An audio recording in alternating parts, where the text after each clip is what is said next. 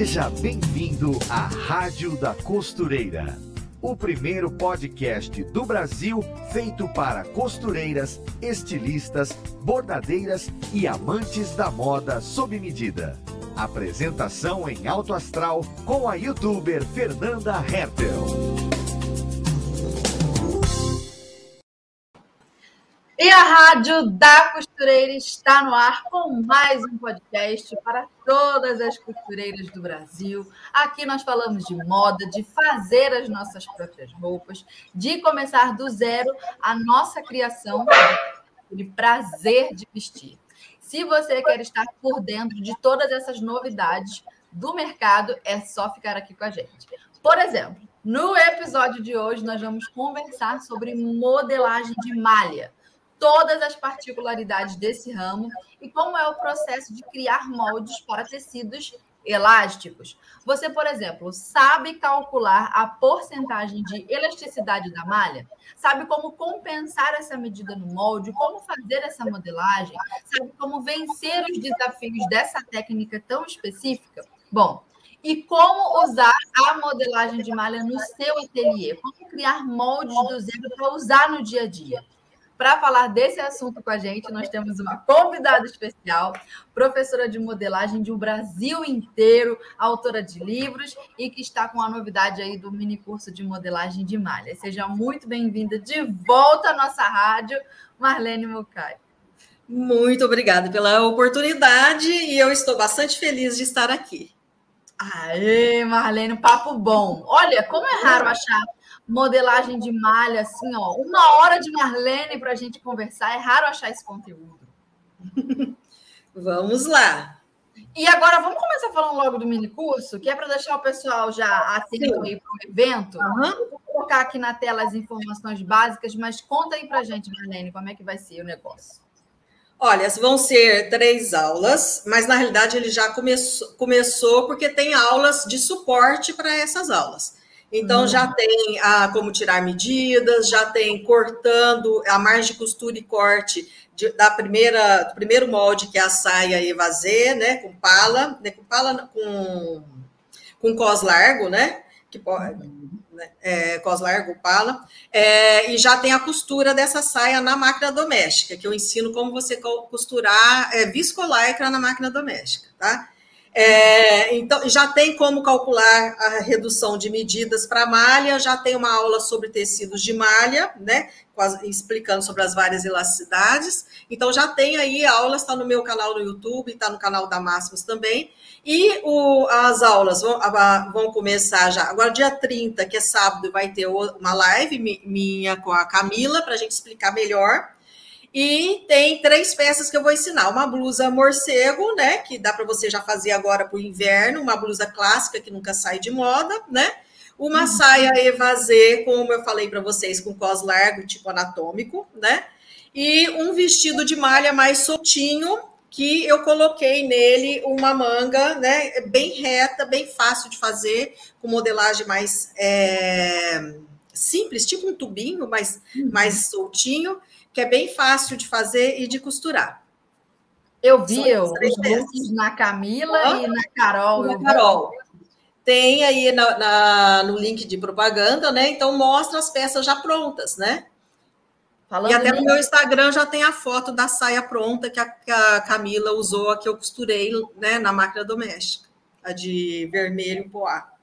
Eu vou então colocar aqui nos comentários o link. Vai que tem alguma pessoa desavisada nessa audiência que ainda não fez a, a inscrição. A inscrição é gratuita, tá, gente? Sim. O link está aí nos comentários, só clicar, coloca lá o seu nome, seu e-mail e fica uhum.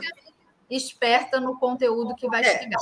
A inscrição é muito importante, que às vezes a pessoa fala, ah, não preciso fazer inscrição, mas é que através da inscrição você vai receber o o link da apostila, né? Porque tem uma apostila bem detalhada, onde coloco né, a, a, o molde das peças, a margem de costura, tudo bem detalhadazinha, com as tabelas, né? Com a tabela normal e a tabela já com a redução que você vai precisar para fazer, que é a redução de 10%, né? Para esses modelos, com os tecidos e tudo, então é importante.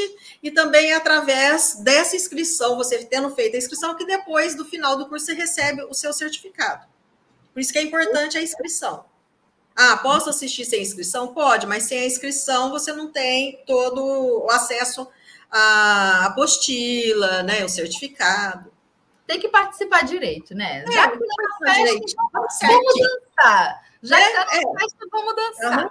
Não custa nada, não cobra nada, né? Exato.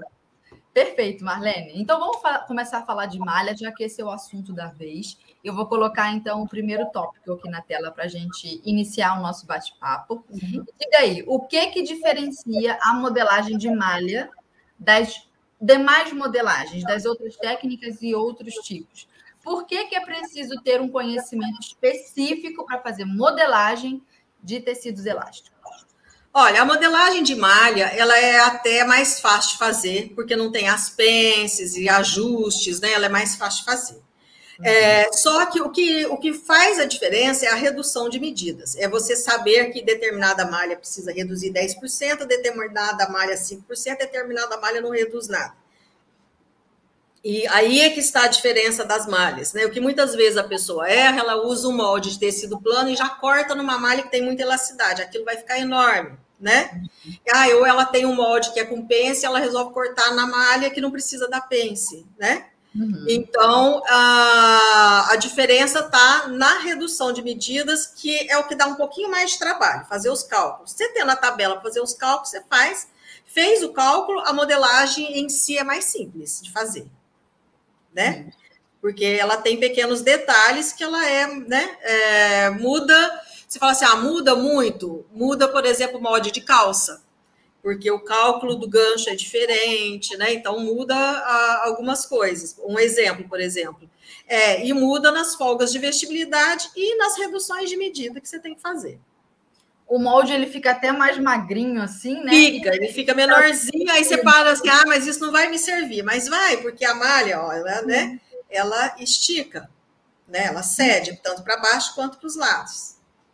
Então, eu acho que o, o conhecimento de tecido, né, de elasticidade. Conhecer tecido. tecido e saber calcular a elasticidade. Que já tem até a aula no YouTube sobre os tecidos e tem uma aula ensinando a calcular a elasticidade. Essas duas aulas são muito importantes, além de tirar medidas, né?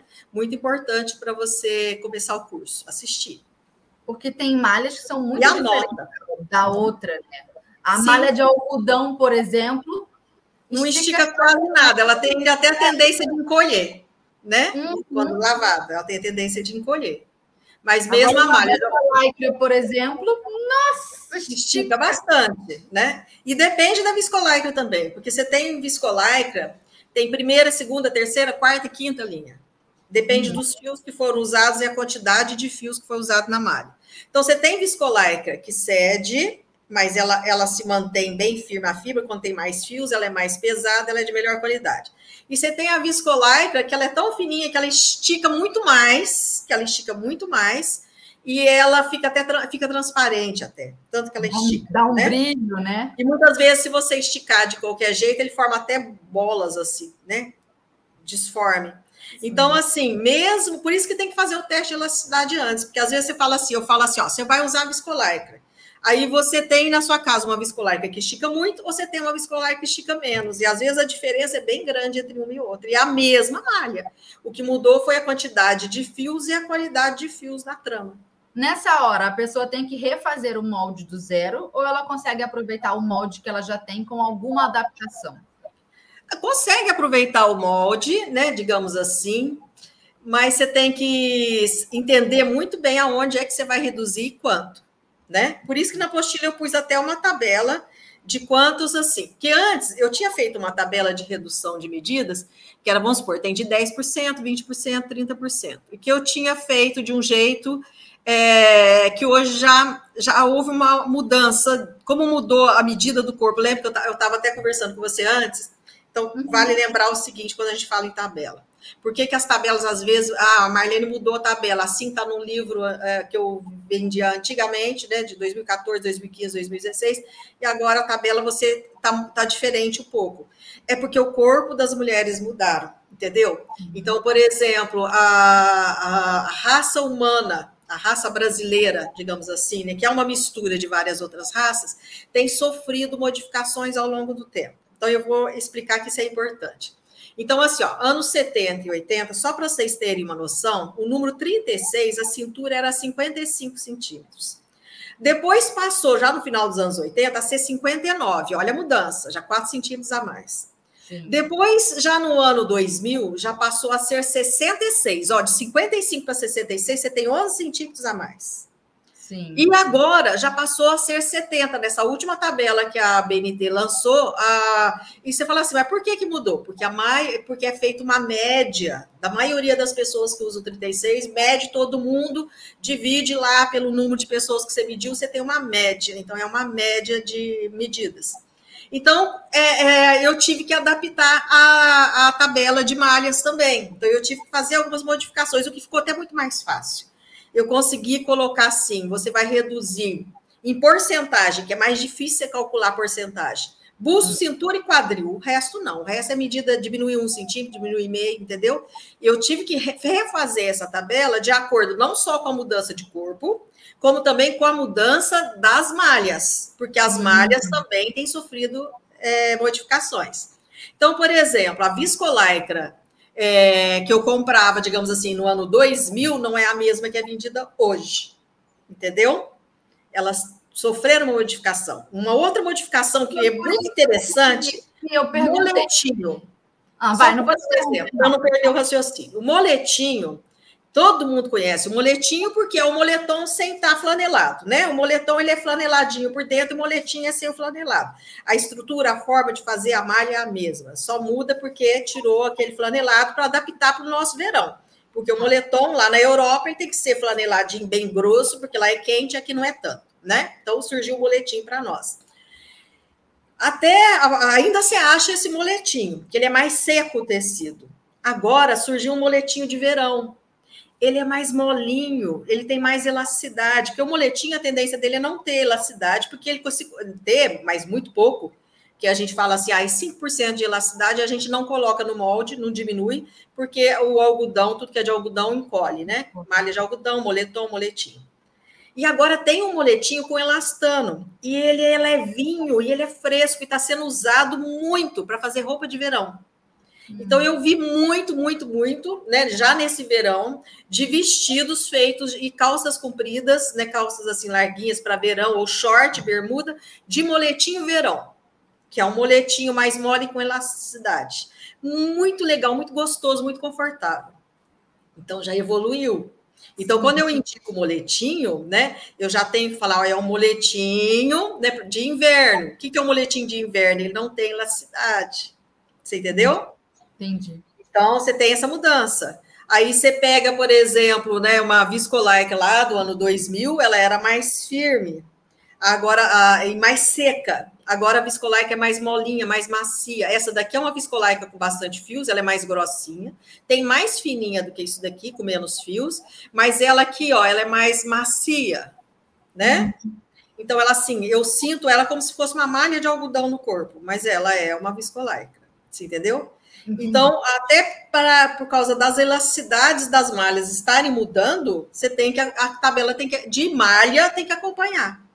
Você entendeu? Sim, aí a minha pergunta era essa, que eu estou aqui guardando. Vamos supor uhum. que a, a, costureira no ateliê dela ou na loja dela, ela tenha um modelo de muito sucesso. Ela sabe que aquele modelo funciona, aquele molde vende bem a cada vez que ela for comprar uma nova, um novo estoque de tecidos, de malha, ela vai ter que pegar aquele molde dela, que já é um sucesso, e refazer para a elasticidade daquele tecido novo que chegou. Toda vez ela... ela tem que fazer o molde? Não, não. Se ela comprar um tecido que estica diferente daquelas peças que ela já tem. Sim, então, é assim, é comum, né? Você tirou o molde de uma blusa que você gosta muito. Ah, eu gostei dessa blusa, eu adoro, eu vou tirar o molde dela, né? Vamos supor, uhum. você tem o molde para essa malha. Então, quando você for comprar, aquele molde ele só vai servir para aquela, para qualquer malha, pode ser outras malhas, mas que esticam igual aquela. Perfeito. Então, o melhor é você recortar um retalhinho daquela malha que você quer usar, né, do molde. Aí eu tenho esse molde, e esse molde é para essa malha que eu tenho. Recorta, né? Uhum. Vai lá na loja, você, você pega as outras malhas e estica e vê se estica igual aquele que você tem. Entendi. Você entendeu? Entendi. Porque se você comprar uma malha que estique menos, você vai ter que aumentar o molde. Uhum. Se você comprar uma malha que estique mais, você vai ter que diminuir o molde, entendeu? Então, no caso, é comprar já a malha certa para o molde que você tem. Você tem, é, que dá para você reaproveitar. Então, assim, não dá para eu falar para você, eu estaria mentindo, falar assim, ah, você vai fazer um molde, você vai usar ele pro resto da tua vida para tudo quanto é malha. Não, não é. Né? Tanto que o curso que, por exemplo, agora tem um mini curso. Eu usei nesse mini curso malhas que esticam da mesma forma. Que eu usei no, no mini curso o, a viscolaicra e o fluid. Uhum. Guarde bem esse nome, fluid. Ele está sendo a sensação das confecções. Porque o fluid, ele é fresquinho. Vocês uhum. lembram da liganete, né? Geladinha. A liganete tem um probleminha. A liganete, se eu passar esse anel assim nela, ela desfia, né? Ela fica com aqueles forma, não é bolinha, mas forma uns risquinhos, não é? Uhum. Espaço, se você usa uma bolsa ali no lugar que está a bolsa, vai, né? Ela desfia, ela é ruim. Tem liganete boa? Tem, mas a, mesmo assim, mesmo a liganete melhor ainda ela é. Ela dá aquela enroladinha, né? Ela dá aquela enroladinha, ela desfia. Agora surgiu o fluid. O fluid é uma uhum. evolução da poliamida, que é usado para fazer biquíni, entendeu? Moda praia. Então, o fluid ele surgiu como tecido para moda praia. Então se fazia os biquínis com o, a poliamida mais grossinha, mais firme, né? E de repente algumas marcas assim, ah, mas agora eu preciso que vocês, né? Falando para as tecelagens, eu preciso que vocês desenvolvam esse tecido, mas mais fininho, porque eu quero fazer a saída de praia com a mesma estampa do biquíni. Só que a saída de praia tem que ser um tecido mais leve para dar caimento. Uhum. Surgiu o fluid. Você entendeu? Uma uhum. evolução entre poliamida e lycra surgiu o fluid. E ele é um tecido que eu fiquei apaixonada. Ele é leve, ele é fresco, ele não desfia com facilidade. Quer dizer, pode até ser que de repente, porque a tecelagem é assim, para concorrer, ao invés deles concorrerem assim, ah, vou fazer uma coisa, vou vender mais barato, mas eu vou melhorar. Não, não eles é, diminuem a qualidade dos fios para fazer uma coisa mais meia boca e vender mais barato e pegar a concorrência do outro. Então, pode ser que venha surgir um fluid de pior qualidade, mas por enquanto os fluidos que eu vi, vi são bons. Você entendeu?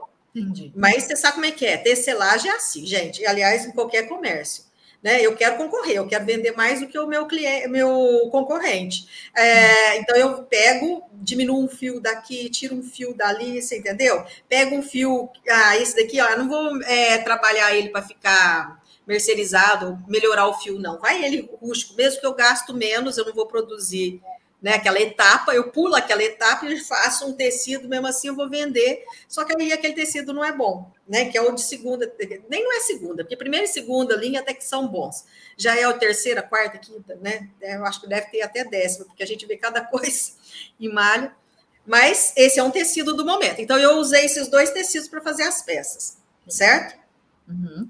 Aliás, eu usei dois tipos de viscolaicra, uma viscolaicra melhor, e quando eu fui costurar a peça, na, que é esse que já tem, a, que eu ensino a costura, eu peguei uma viscolaicra mais ruizinha, de quarta linha, digamos assim. Entendeu? Uhum. Por quê? Porque é a mais difícil de costurar. E eu quis costurar na máquina doméstica, para você ver que é possível, mesmo que a malha seja aquela que estica para cá, estica para lá, e seja difícil, dá para você costurar na máquina doméstica né? Uhum. Então, é, eu não tô, por exemplo, ah, ela usou só tecido de primeira linha, por isso que as coisas dela saem bonitinho, que eu vou fazer em casa, vai sair feio. Não. Para esse curso, a saia que eu ensino a costurar ela, que tem a aula que já está pronta, que ela já está aí, eu usei uma viscolaicra de terceira linha, ou quarta, eu acho que até quarta, mas vai, né? Terceira linha, que é aquela bem fininha, bem ruimzinha, entendeu? E ficou bonito, tá lá a Camila com a saia e ficou super bem no corpo dela, entendeu? Mas é possível? Então, ah, eu quero. Ah, pode continuar, senão eu já estou indo lá para frente. Não, eu vou deixando você à vontade, mas a gente tem que o, o tópico 2 para tocar aqui o nosso bate-papo. Mas antes disso, vamos ao alerta tendência de hoje com a Ana. A Sim, vamos lá. Tendências e a gente volta aí. É, com o nosso próximo tópico. Sim. Oi, gente, eu sou Ana Paula Mocelin, jornalista de moda da Maximus Tecidos, e estou aqui para te deixar por dentro das últimas tendências e novidades do mundo da moda. A dica de moda de hoje é certeira para você se jogar no outono e inverno desse ano e dos próximos também. As calças, jaquetas e tops de tecidos sintéticos que lembram o tecido couro estão muito em alta. Eles trazem um visual cheio de personalidade e estilo. Você pode brincar com as variedades de cores, indo do neutro ao visual super colorido, e também pode brincar com as combinações, porque esse tipo de tecido é versátil e fica super elegante, mesmo quando combinado com peças mais casuais. No site da Maximus Tecidos chegaram opções lindíssimas desse tecido sintético semelhante ao couro. Fica a dica. Beijo! Aí, ó, aproveitei para olhar lá, ó, achei o seu vídeo. Ah, ah sim, sim. Uhum. É esse, esse aí.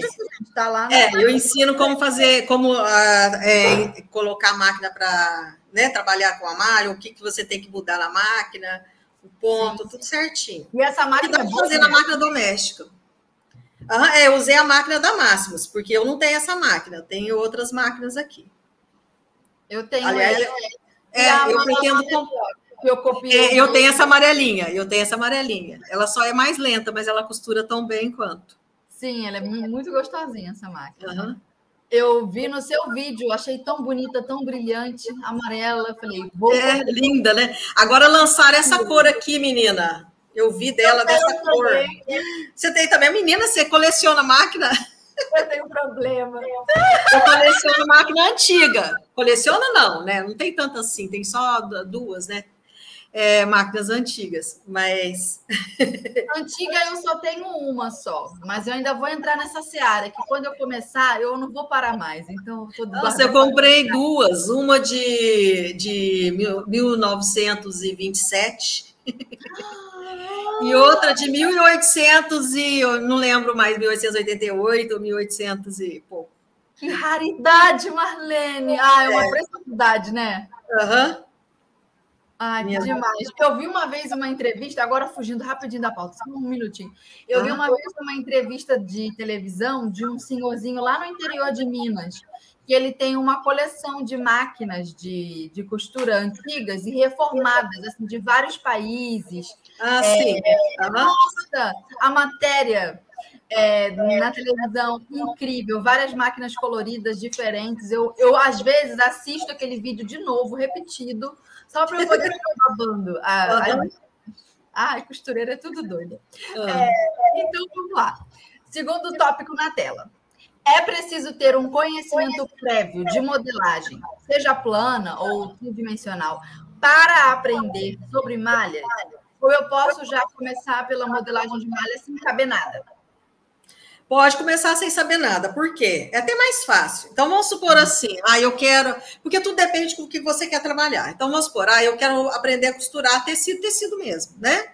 É, é que eu dizer, malha também é tecido, mas tecido plano, que não estica. Tecido plano. Aí você tem que fazer um curso de modelagem plana, né? Que é esse que eu já tenho lançado.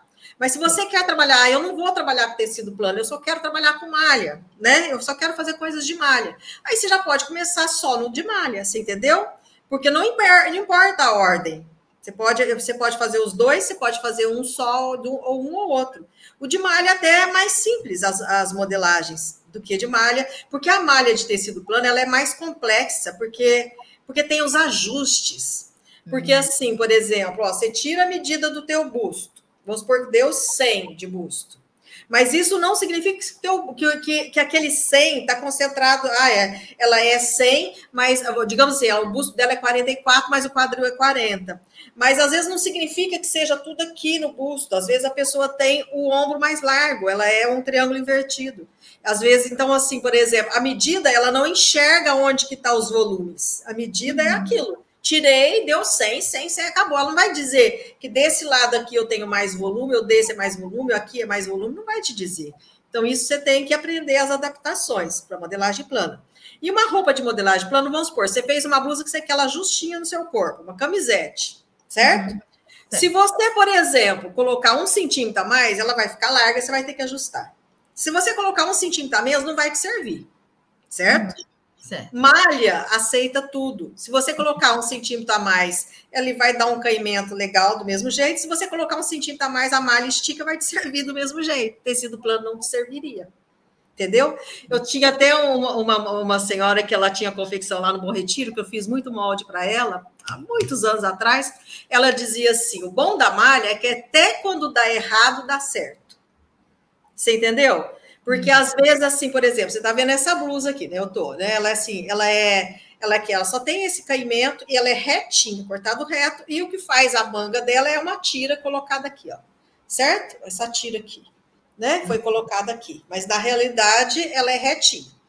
Então, por exemplo, ela serve em mim com mais folga. Se tiver uma pessoa mais gordinha comigo, vai servir também, vai ficar um pouquinho mais justa, mas vai servir. Se tiver uma pessoa com um número a menos que eu, vai servir também. Vai uhum. ficar mais larguinha, mas vai ficar bonito também. Porque uhum. a, por isso que malha se trabalha com letras e não com números. Trabalha com PM, G, GG, extra GG, e letra é sempre de dois em dois.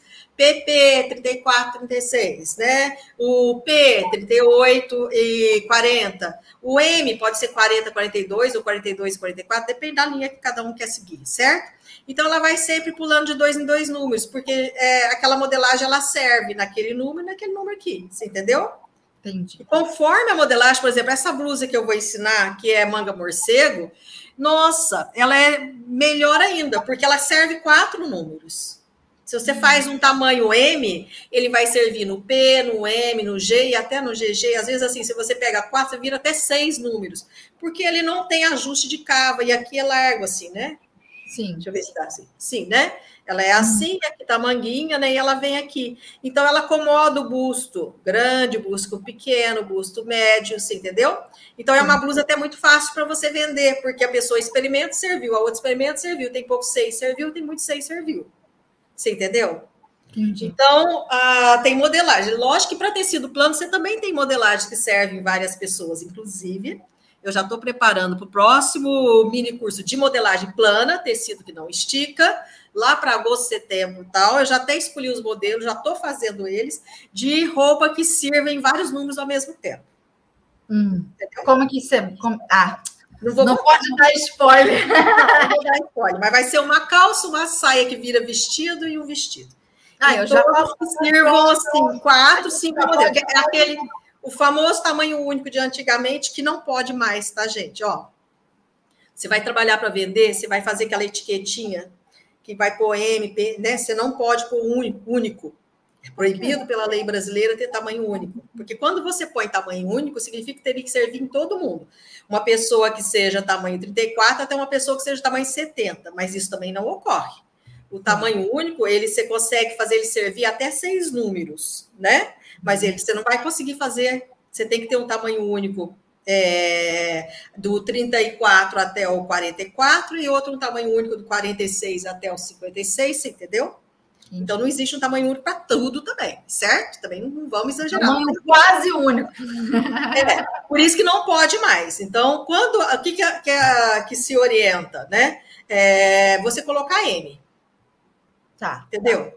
Ah, você, você vai fazer uma roupa que você quer vender para o P, para o PP, para o M, para o G, né? Você põe M na etiqueta, entendeu? Mas tem que ser, quer dizer, que você está pondo um M. Aí eu quero um que sirva para pessoas grandes, mas que sirva o G, GG, extra GG, você põe G.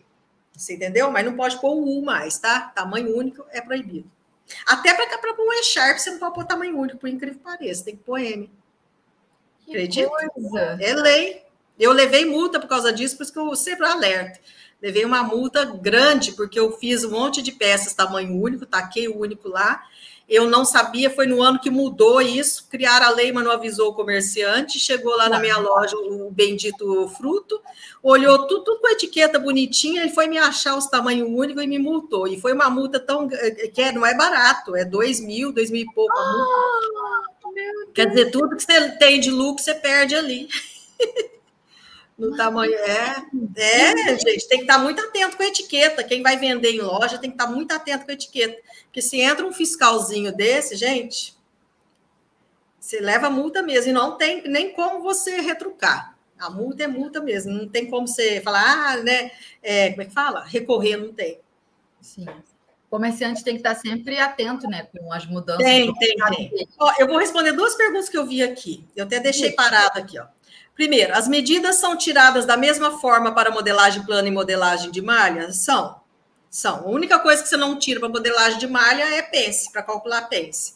Embora tenha peças que tenha pence, quando a malha é mais, digamos assim, uma roupa justa de neoprene, por exemplo. Ou quando você vai pôr recorte princesa. Mas aí a gente não fala como pence, a gente fala ajuste. Tá. Mas aí são ajustes assim básicos e padrão, não precisa tirar, calcular, certo? Uma outra que perguntou aqui se no meu curso de modelagem de malha vai ter só modelagem ou vai ter costura como está no mini curso. Olha, é, é só modelagem, mas dessa vez é, eu fiz mais completo, mas eu vou completar o outro curso ainda, que eu coloquei assim o molde e ensinando a colocar margem de costura no molde também, tá? E a, a maior parte das peças eu já tenho as aulas de costura no YouTube. Então eu estou jogando as aulas lá, assim. Vocês vão ver, tem o curso, igual no curso de modelagem plana, e lá você olha embaixo, tem o link da costura. E eu vou costurando, né? É, são cinco anos o curso, eu vou costurando as peças e vou colocando lá as costuras, tá? Igual eu estou fazendo com modelagem plana. Não é uma coisa que dá para fazer rápido, porque, por exemplo, no de modelagem plana são 125 aulas, gente. 125 vídeos não é uma coisa fácil de fazer. Eu consigo fazer um vídeo por semana e às vezes eu não consigo costurar naquela semana porque eu não tenho tempo. Então, é, leva um tempinho para fazer tudo, mas eu vou fazendo. À medida que as pessoas. É de modelagem, né? É. Sim, não, mas é quando a pessoa pergunta e foca, ah, isso daqui eu não é, é você poderia costurar, eu não estou conseguindo. Aí eu vejo que tem várias, eu pego, vou lá, não, vou costurar, vou ensinar a costura, assim, entendeu? Então eu tenho feito. Eu tenho até uma playlist na, no meu YouTube só para dúvidas de quem está fazendo o curso de modelagem plana e que tem nessa playlist as costuras, as aulas de apoio. Falando nisso no teu YouTube, queria falar uma coisa para todo o Brasil nessa hora. Se o Brasil não assistiu todos os vídeos do YouTube da Marlene Mucay, está perdendo tempo nessa vida, porque até numerado tá. Eu ainda estou no meio do caminho, às vezes eu preciso assistir uma aula de um número tal que está lá na frente, mas a Nossa. minha missão é matar o teu canal do 1 até o 300 em todos os vídeos. Mas tem vídeo lá que, é, que já está já tá desatualizado, né? tem vídeo de ah, 2014, 2013 que eu já mudei a modelagem, porque, como eu falei, a tabela mudou, o corpo mudou, a malha mudou, o tecido mudou. E eu vou muito assim. O corte de cabelo, tem vários cortes de cabelo. Olha lá, Marlene tá de é. cabelo curto. ah, é, tem eu de cabelo curto, cabelo comprido, mais comprido. Sim. Mais, mais magra, tem eu mais magra. Lá em 2014, gente, eu só era 15 quilos mais magra. Dá diferença, ah, né? Oh, tem diferença. É, então vamos para o terceiro tópico. Onde é que a gente estava? É, falou que não precisamos é, ter um conhecimento prévio né, de modelagem, sim, sim, sim. modelagem de malha. Então vamos para o quarto tópico. Ó, qual costuma. Ah, não, eu pulei. Peraí, volta. Esquece isso aqui. Três. para confeccionar quais tipos de peça a modelagem é, de malha é necessária. Agora, pensando nas roupas, nas peças. Tudo que for de malha. Mercado, assim, exatamente. Tem Tudo. é... Tudo.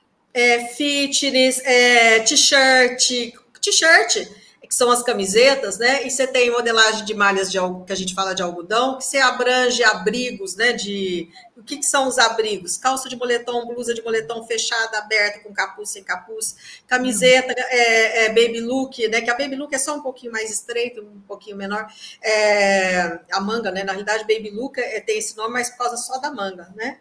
Mas vamos lá, isso no, no curso, eu até separei o curso por tópicos assim, ó. O curso oficial, sem ser o mini curso, tá? Eu coloquei assim: t-shirt, camisetas, regatas para malha de baixa elasticidade, né? Que seria para malha de algodão, moletom, moletinho, é, PV, etc, né?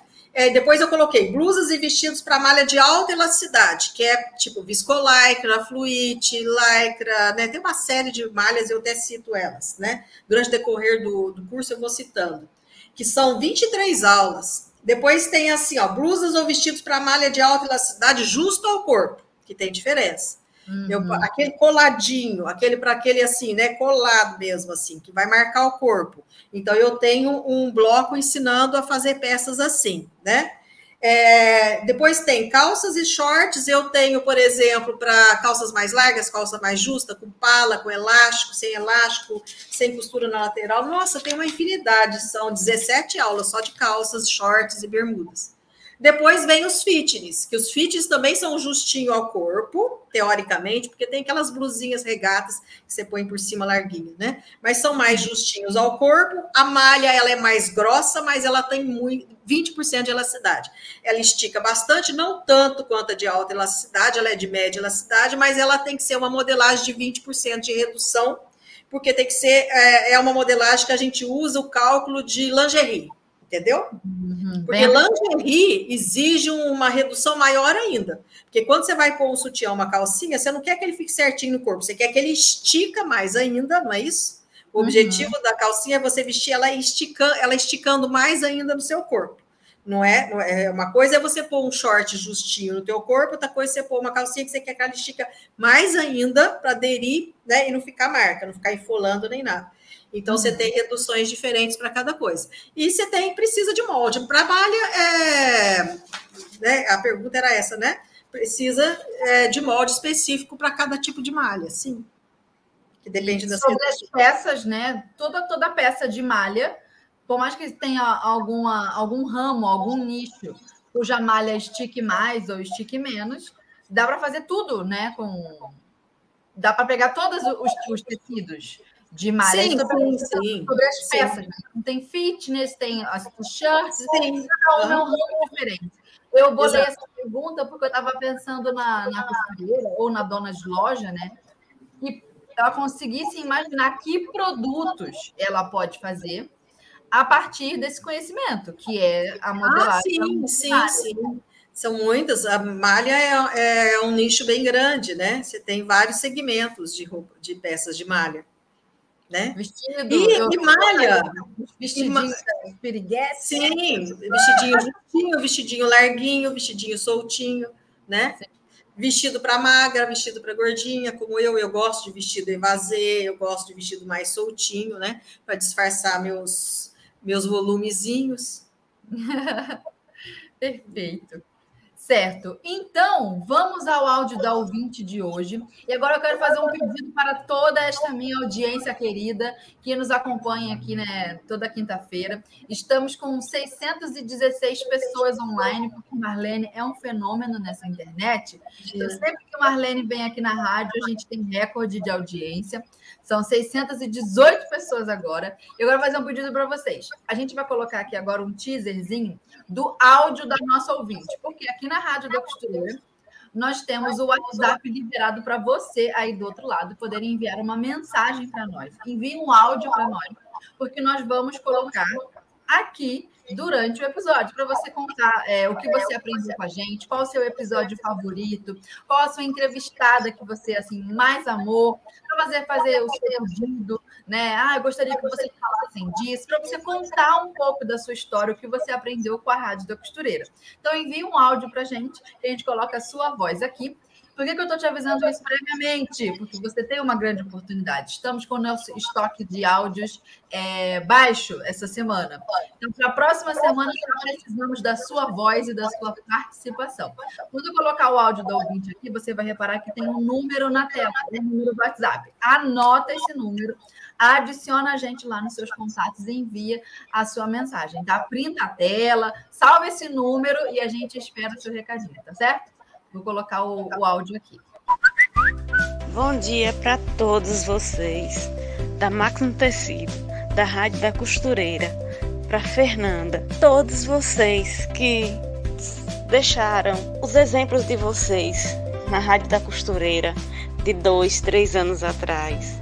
Eu assisti todos os podcasts me ensinou muito, eu aprendi bastante. Eu costuro desde os meus 12 anos de idade, eu me sustento do meu trabalho, da minha costura. E de 2019 para cá, que eu descobri a Rádio da Costureira, mesmo com a pandemia, me evoluiu bastante em tudo, em todos os sentidos. Só tenho a agradecer. Me desculpem os outros que me acrescentaram mais, Antônia Ferreira e Clara, Clara alguma coisa, sei que ela fez agora o podcast é, 123, que faz roupa infantil, Clara Calil. Nossa, vocês duas, que Deus permita que sempre, sempre permaneçam dessa forma. Eu moro numa cidadezinha pequena de, 8 mil de 28 mil habitantes, chama-se Queimadas, na Bahia. Estou muito satisfeita com tudo que vem acontecendo na minha vida e obrigada.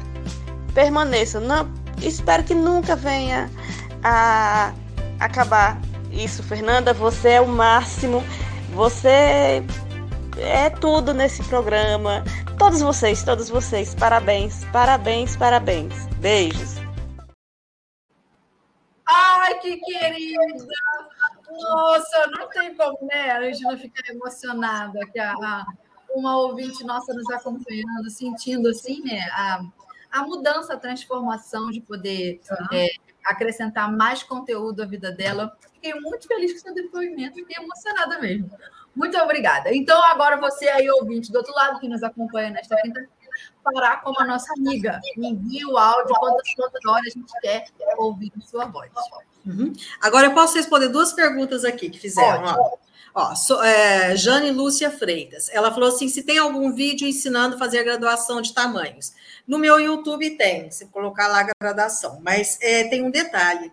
Como mudaram as tabelas, mudou, essa gradação também vai mudar. Entendeu? Uhum. Porque a gradação que eu ensino ali, ela é baseada naquela tabela que eu usava até então, que ela não desapareceu, aquela tabela, ela só virou tabela modinha, ou seja, tamanhos menores. O que, que é modinha? É aquelas confecções que trabalham do número P até o, o G, e esse G sendo 42, ou seja, ela só trabalha com tamanhos pequenos, isso é confecção modinha. Né? E ela trabalha com medidas menores também.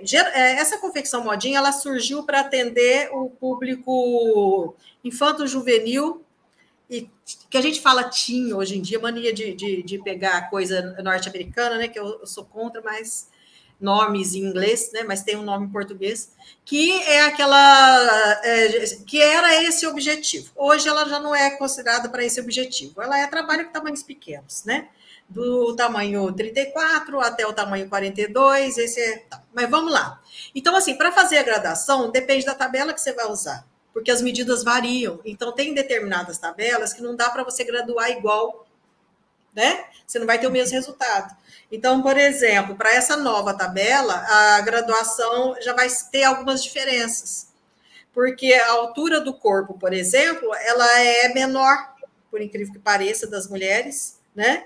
E mais a, a medida de busto, cintura e quadril muda. Então, eu não posso graduar igual. E não dá para você graduar é, do tamanho, ah, eu vou pegar um molde 36, eu vou graduando, graduando até o, o 56, não tem como. E você gradua de, até o 44.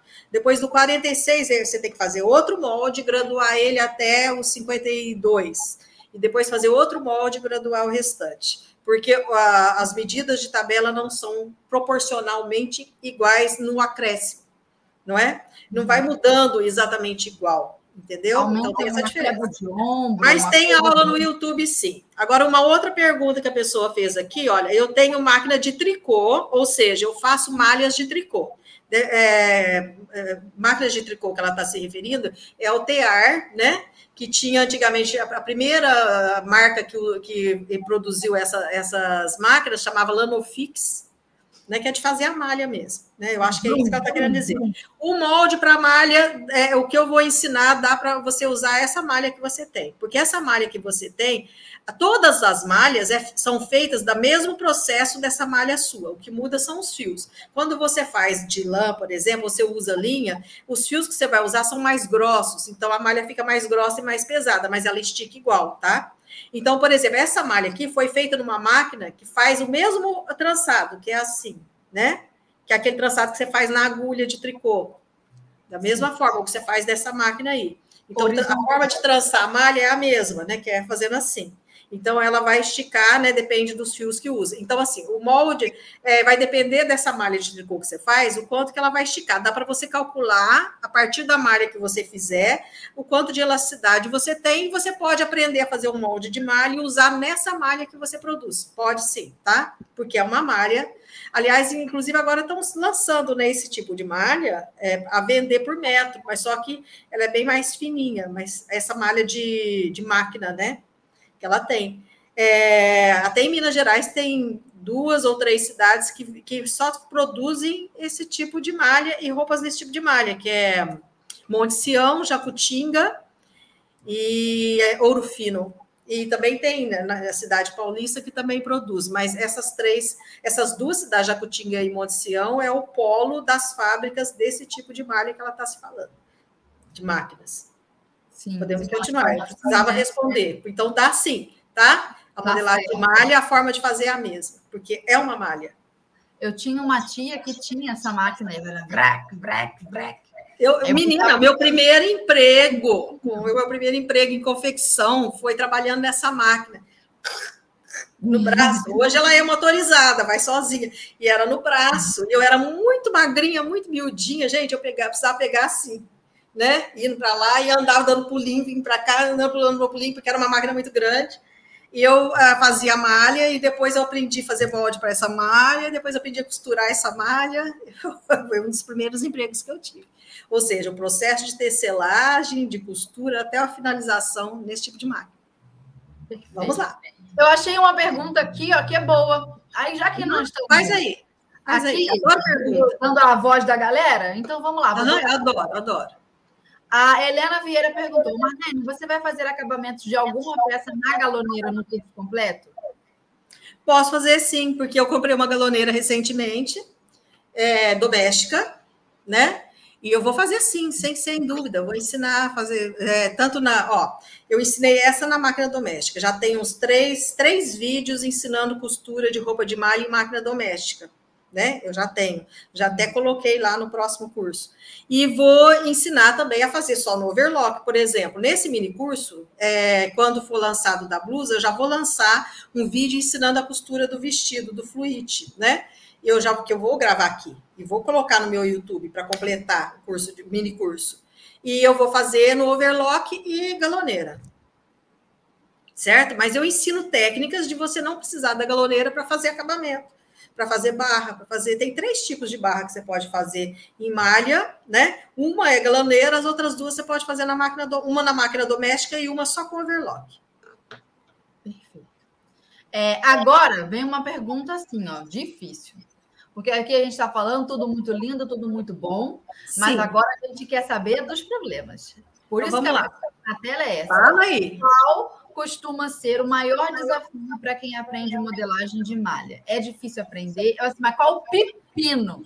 O pepino é calcular a elasticidade da malha. O pepino é saber calcular a elasticidade da malha, certo? Então, tem duas, assim, por exemplo, em tecido plano, vou até falar, o mais difícil em tecido plano, que faz a maioria das pessoas errar no molde e falar, eu fiz certinho com a minha medida e deu uma porcaria, é no tirar medidas. Porque para fazer tecido plano tem que estar tá exato né? Você vai tirar a medida do busto, tem que estar, tá, a fita métrica tem que estar tá certinha contornando. Se ela descer um pouquinho, já aumenta dois números, aumenta dois centímetros, né? Que eu até estava falando. Ah, eu vou pôr daqui do meu pescoço e vou tirar a altura da frente e vou tirar a altura das costas. Tem que ser no mesmo ponto. Se eu pegar a fita, marcar lá nas costas, tirei a fita do lugar na hora que você vai pôr ele aqui, a fita ficar um centímetro para baixo, já mudou a medida. Você entendeu? Então, para tecido plano. Para malha, é calcular. Porque as medidas vão ter que ser tiradas exatas, certas, mas malha, como eu falei, como ela estica, ela abrange sempre um número a mais um número a menos. Então, se você errou no tirar teu busto, pois é, 3 centímetros a mais, ou, né, a menos é muito difícil, mas pôs 3 centímetros a mais ou 4 centímetros a mais, você vai fazer o molde, ele vai te servir do mesmo jeito, porque a malha né? Ela, ela abrange maior numeração. Mas se você calcular errado a elasticidade de malha, você fizer pegar um tecido que ele estique que ele tem elasticidade de, de 10% e usar um e fazer um molde com um, diminuindo 20%, já não vai, vai ser, vai dar tudo errado. Você entendeu? Então, para a malha, o mais difícil é saber calcular as, a elasticidade da malha, que tem a aula aí. Já no YouTube. Então, essa aula você tem que assistir antes do, de começar, tá? Como calcular a elasticidade da malha. Essa eu não assisti ainda, mas assistirei. É aquela esticadinha que você faz, aquela esticadinha assim? Sim, tem, tem aquela forma e tem outras formas, eu explico. Beleza. Então, fechou. Vamos então para o quinto tópico.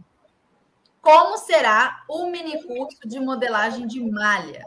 O que nós aprenderemos, a gente já está aqui papeando, é mais um gancho para a gente fazer o convite para a galera. vou repetir até o link é, para o pessoal fazer a matrícula aqui nos comentários.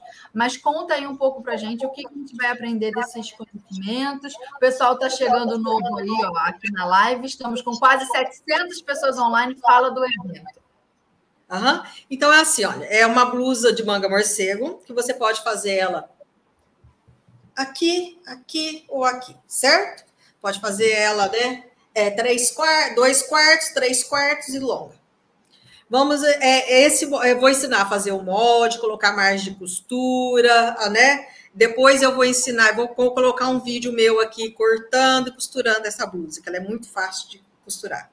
É, tem a da saia com pala, né? Com pala não, com cos anatômico, digamos assim, né? Mas é, mais largo, saia vazê, que eu vou ensinar vocês a, a, fazer o molde, colocar margem de costura, cortar o molde, certo? Né, por medida. E depois ensinar o, a, o corte e a costura dela, que já está até aí. E tem o vestido soltinho, né? Que é um vestido, como eu já falei, ele é assim, aqui, mais ou menos no estilo dessa blusa aqui, né? É reto e você tem uma, uma, uma, eu pus uma manga mais larga aqui assim, ó, né, mais larga, e que você pode pôr ela até mais comprida e fazer manga longa, se você quiser, certo? Aquele mesmo que a gente fez para pôr aqui, a gente pode fazer mais comprido, né, diminuindo ali e fazer. Mas eu vou ensinar esse vestidinho, o molde, colocar margem de costura, né, cortar e costurar. Isso é o que nós vamos aprender no mini curso. Perfeito. Estou aqui olhando agora. Pode usar o molde para outras coisas, para adaptar. Gente, molde. Você pode, depois, por exemplo, esse de manga morcego, gasta muito tecido, né? Porque é manga morcego. Mas você pode depois cortar ele aqui assim e fazer raglan. Entendi. Estou olhando lá. aqui os comentários, já vamos responder? Sim. Né? Estamos caminhando para o finalzinho do nosso episódio. Mas antes, vamos fazer um momento zigue-zague, Marlene? Ah, só um minutinho aqui, ó, só um minutinho. Ah, Ana Paula Brandão, ela falou assim: olha. Depois do mini curso, você vai abrir curso de modelagem com costura plana de malha? Não, não é costura plana, é tecido plano que não estica. Malha é outra coisa, certo? Eu não vou abrir o curso de costura, porque o curso de costura já tem, que é o da Neia Santana. A Neia Santana ensina costura, tanto de tecido plano quanto de malha, ela já tem o curso de costura, né? Por isso que eu não vou entrar na área dela, pela máxima os tecidos eu estou dando de modelagem. Mas a costura do tecido plano e a costura da malha eu coloco no YouTube no meu canal certo? E aquelas, aquelas, tanto que agora eu não estou fazendo peça para o meu é, canal no YouTube que não seja do curso. Todas as peças que eu estou fazendo, todas as aulas já faz um ano, eu só estou colocando aulas ali no YouTube para dar suporte para quem está fazendo o curso, certo? E eu vou continuar fazendo os vídeos para dar suporte para quem está fazendo o curso. Lógico que qualquer uma pessoa, qualquer outra pessoa pode assistir, né? Pode assistir a costura, mesmo não estando fazendo o curso. Mas ah, os modelos que eu estou escolhendo são os modelos que eu estou ensinando no curso, até para dar esse suporte de costura. Entendi. Pode falar. Então vamos ao momento zigue-zague? Para a gente responder aquelas três perguntinhas rápidas aí. O pessoal aproveita que enquanto você está respondendo, o pessoal já manda um comentário e a gente vai aqui, ó, respondendo a galera. Então.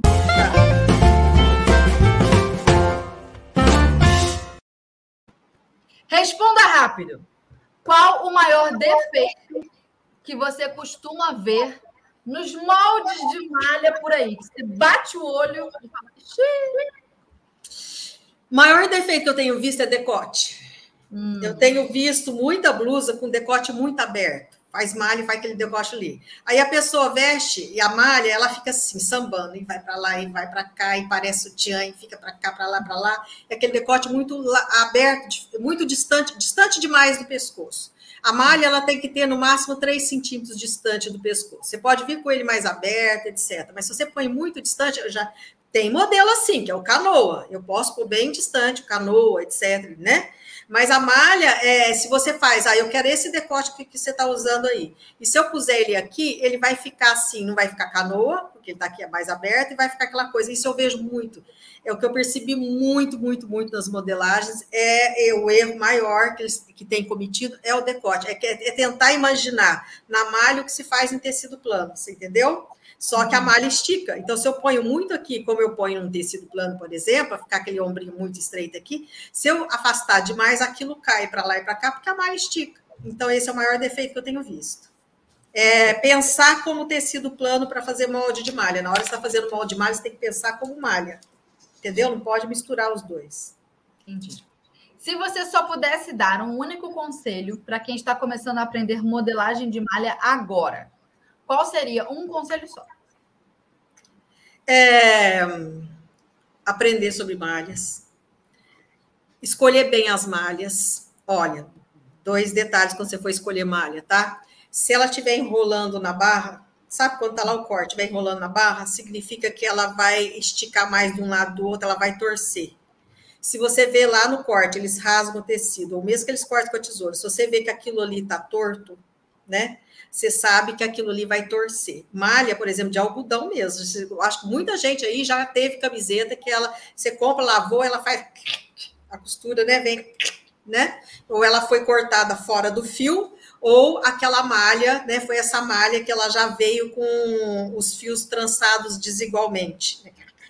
Torce. Então presta atenção nisso. Presta atenção também, porque as malhas ficam penduradas assim naqueles tubos, né? Ou ela fica pendurada. Se você vê que na hora que você tirar daquele, daquele, daquele tubo, né? Você tirou a malha dali, ficou aquela onda, aquele, é, cedeu, ficou esticado aquele lugar, pode deixar ela lá, porque ela vai ser aquela malha que vai esticar no busto. Sabe quando você põe uma, uma blusa, ela estica no busto e quando você lava, fica com aquele busto esticado uhum. né? Não volta. Então, isso também é um outro problema, entendeu? Então, você tem que aprender a escolher o tecido. Aliás, para qualquer coisa que você vai trabalhar, você é, escolher o tecido. O tecido precisa ser o mais caro, não precisa ser. Desde que você perceba, né, que ele não está enrolando, significa que ele vai torcer menos. Ele não está formando ondas nele, né? Significa que ele tem maior qualidade. Você colocou ele assim, ele não está transparente demais, né?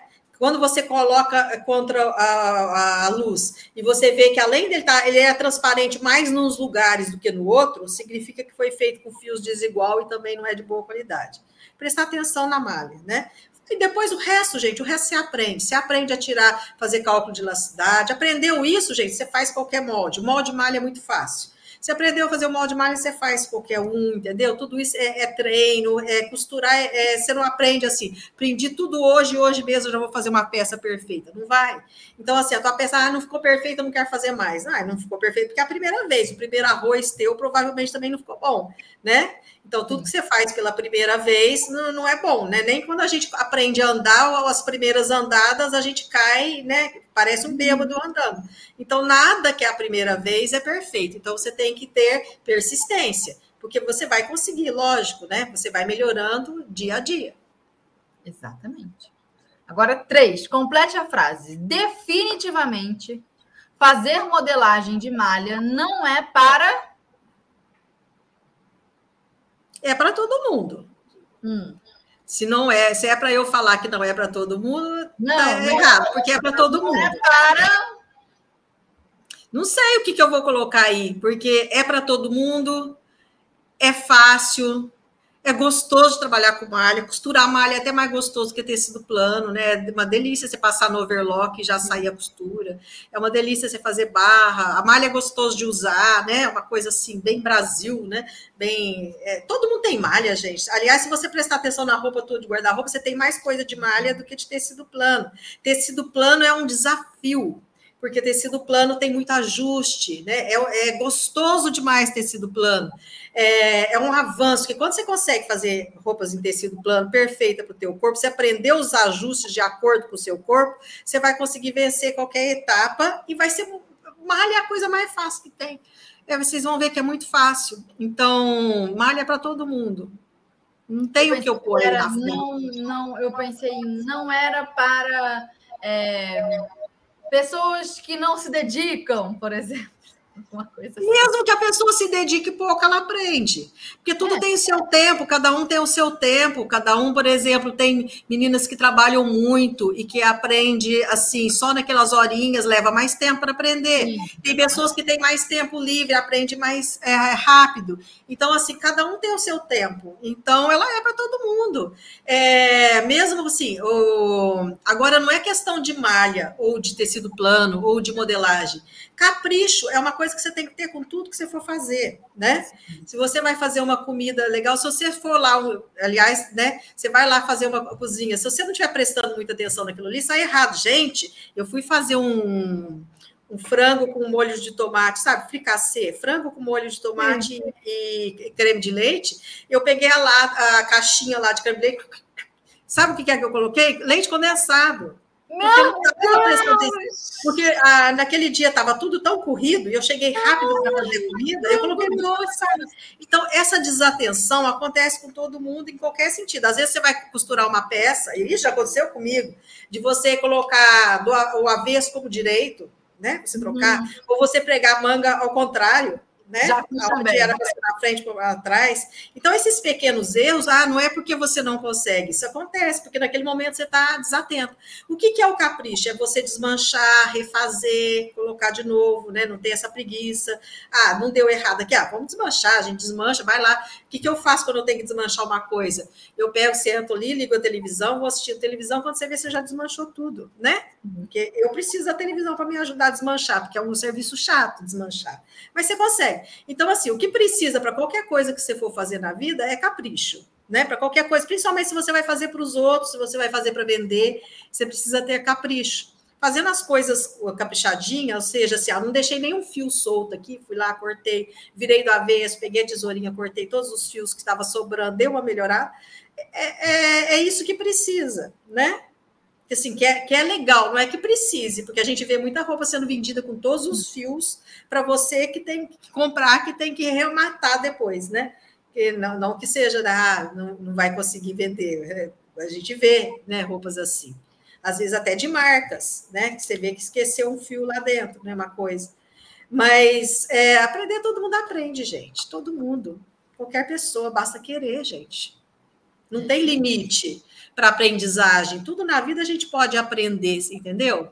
Aí uhum. o que muda, se você vai aprender ou não, é a tua dedicação. Quanto tempo você quer dedicar? Se você quer realmente se dedicar, se você está interessado naquilo ali. Mas que aprender você vai e depende de você se dedicar, né? Do tempo e né, de você querer. Que quando a gente não quer, por exemplo, eu nunca gostei muito de arrumar casa, gente mas eu tinha lá sete, seis, sete anos, minha mãe acordava a gente cedo, agora você vai arrumar a cama. Minha cama nunca foi perfeita arrumada. Não é até hoje. Hoje, se eu levanto, muitas vezes eu nem arrumo. Estou confessando uhum. isso. Vocês vão achar um absurdo. Nossa, que mulher relaxada. Com casa eu sou. Porque eu não eu faço aquilo ali na força do ódio, como eles falam, assim, ai meu Deus, vamos limpar aqui, né? Vamos arrumar aqui, porque eu, eu não gosto. Então, né, eu pago para fazer, porque eu não gosto. Então, eu não faço, eu não sou caprichosa com casa porque não é uma coisa que eu gosto de fazer. Mas quando, mas desenho, é, os moldes, né, a costura eu gosto. Então aquilo ali eu nem, às vezes eu gasto é, horas, né, vamos por cinco horas tentando descobrir, fazendo um molde para tentando descobrir um molde que depois eu vou fazer aquilo que vai lá no site. Mas aquilo ali eu nem percebo o tempo passar, porque eu gosto de fazer.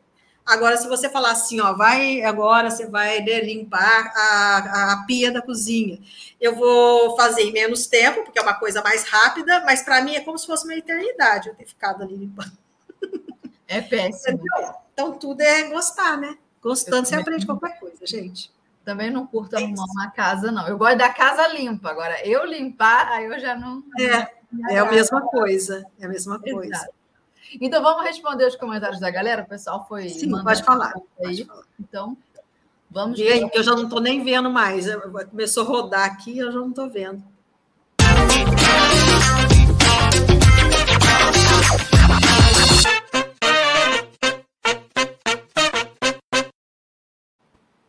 Lê aí. A Soraya está falando que também não, não se identifica. Ou que se identifica também, não gosta de arrumar casa. Ai, deixa eu pegar uma outra aqui, peraí. Era uma pergunta. Agora uma pergunta sobre máquina, quero uma pergunta sobre modelagem de malha, pessoal. Manda aí que eu pode perguntar de máquina, a gente responde. Aí eu, eu, eu coloco a malha na máquina. A máquina, é, galoneira, é galoneira cinco fios, aqui, mais três fios. Pergunta da Fernanda Rodrigues. Marlene, o que você acha das máquinas portáteis? Vale a pena? Dá para costurar bem? Sou iniciante na costura. Olha, as minhas agora são todas portáteis, porque eu já tive as máquinas industriais quando eu tinha confecção. Agora as minhas, eu moro em apartamento, as minhas são todas portáteis. Eu costuro tudo nelas. Eu tenho uma a goloneira e meu overlock é da Janome. Eu tenho máquina de doméstica Singer, tem da Janome. E são duas marcas boas, a Singer e a Janome. Então, eu trabalho bem com elas. É, é escolher o fio certo para cada uma delas, né? Aí eu costuro bem nelas, eu não tenho dificuldade nenhuma. E olha, eu já cheguei a fazer 50 vestidos numa semana na minha overlock doméstica. Eu já tenho ela há muito tempo. Olha, desde 2014, ela já é bem antiguinha. E eu costuro bastante nela. Eu já cheguei a fazer muita roupa nela. Entendi. Então, Agora tem uma outra, uma outra pergunta boa. Qual a melhor tensão na máquina para costurar malha? É, depende de cada máquina. É isso que você, quando você assistir a aula que eu ensino a costurar as saias, eu falo sobre isso. Porque você tem que testar, você entendeu? Você tem que pegar a malhazinha, porque na costura da malha da máquina, é Eliane, né? Eliane, Eliane Gonçalves. Na costura da, na, na máquina, ela é da malha na máquina, ela é feita no ponto zigue-zague. Né, o ponto zigue-zague mais fechadinho, porque o ponto zigue-zague estica. Tem máquina que tem um ponto elástico, mas ele não é bom. Mesmo a máquina tendo ponto elástico, ele arrebenta com mais facilidade. Então, eu uso o zigue-zague, né, porque ele fica assim. Então, quando você abre, ele vai esticar, ele vai acompanhar a cidade da malha. Aí você vai ter que acertar esse zigue-zague com a malha e com a sua máquina. Pra, porque se você é, conforme a malha, ele vai ondular. Entendeu? Eu até mostro isso nessa aula, é bom você assistir. Porque eu fiz duas saias. Uma delas, eu até tinha gravado, eu falei assim, ah, não gostei, vamos, vamos pegar outra malha. Porque é, costurou, né? Olhando por fora, estava costuradinho, dá para usar perfeito, mas deu umas onduladas porque era o tipo de malha, o tipo da máquina, o tipo da linha, o tipo da tensão. Então é uma coisa que você aprende ali, você tem que testar. Você pega um retalhinho, vai, põe lá no zigue-zague, junta as, as, duas folhinhas né, do tecido e passa. Se você vê que ondulou, você sabe que você tem que mudar a tensão. Então não existe uma exata para você costurar a malha. Mas eu uso o zigue-zague da máquina, tá? Não uso o ponto elástico da máquina porque o ponto elástico, é, mesmo ele acaba arrebentando, ele é para pequenas pequenas produções, digamos assim. Certo. A Mayara Luz perguntou: a costura só da overlock é segura? Eu sempre falo. Para malha é. Para malha é. Para tecido plano, não. Tecido plano tem que ter costura reta, né? Porque o tecido plano desfia. A malha não desfia. Então, a malha, o overlock é, sim. Ele é usado para costurar né, malha. Então, até entrando na pergunta da outra aqui, que ela falou que tem uma Yamata galoneira cinco fios. Essas cinco fios, que faz uma costura reta e faz overlock, essa costura reta e esse overlock é para quando você vai costurar jeans, sabe? Uhum. Que já você já costura reta e overlock. Ou mesmo que você vai costurar qualquer tecido plano, você usa ali, porque ele já faz a costura reta e já dá o acabamento. Então, você pode costurar tecido plano assim. Para malha, não precisa dessa, dessa costura reta, tá? Para malha é feito só o overlock, só o acabamento. O pessoal está perguntando a diferença entre ultralock, overlock e qual é a outra? Interlock. Olha, é, overlock é aquela de três fios, simples, que faz aquele acabamento, né? É, tanto a intralock quanto a, a é, Fala aí de novo. Interlock e ultralock. Interlock e ultralock. Interlock e ultralock tem uma costura a mais, tá? É, uma tem uma costura, por exemplo, assim, ó, tá, tá o acabamento, tem essa costura no meio, né? Que é a doméstica, certo? E a outra que faz a costura paralela, que é a costura industrial, né? É, então, interlock e ultralock, é, uma é industrial e outra é doméstica. A, todas a, as máquinas domésticas, overlock, eu falo overlock doméstica, mas elas são também, elas têm aquela costura de reforço no meio, que é muito, que é bom para você usar para malha de algodão. entendeu? Você vai costurar camiseta, vai costurar overlock, etc. Você faz aquela costura que é da, na máquina de overlock que tem a costura aqui no meio. Ela ajuda a dar mais, digamos assim, né? Essa é a máquina doméstica, tá? Agora, overlock, só overlock, é aquela chinesinha verdinha, sabe? Só que eu não considero ela uma máquina boa, não. Nossa, é, tem gente que acerta com aquela máquina, mas para aquela máquina ser boa, ela tem que ter um motor atrás, do lado de fora, ela não pode estar embutido. Aquele motor verde é um motor verde, a máquina está aqui, e, e, um negócio redondo aqui, encostado, verde também com a máquina. Mas ela é uma máquina já difícil de você ajustar é, os pontos, né? É, ela já não serve para costurar lingerie ou leg, por exemplo, porque aquele ponto dela ele arrebenta, uhum. né? Então a verdinha é, mas a verdinha é muito útil para costurar blusinha como essa, né? Que ela é mais larguinha, tudo que não for justo demais no corpo e para dar acabamento em tecido plano. Minha mãe tinha dessa. E ela, nossa, a dela acho que durou uns 30, 30 anos ou mais, né? durou. Ainda está viva ainda em algum lugar, porque minha mãe morreu e a máquina foi vendida.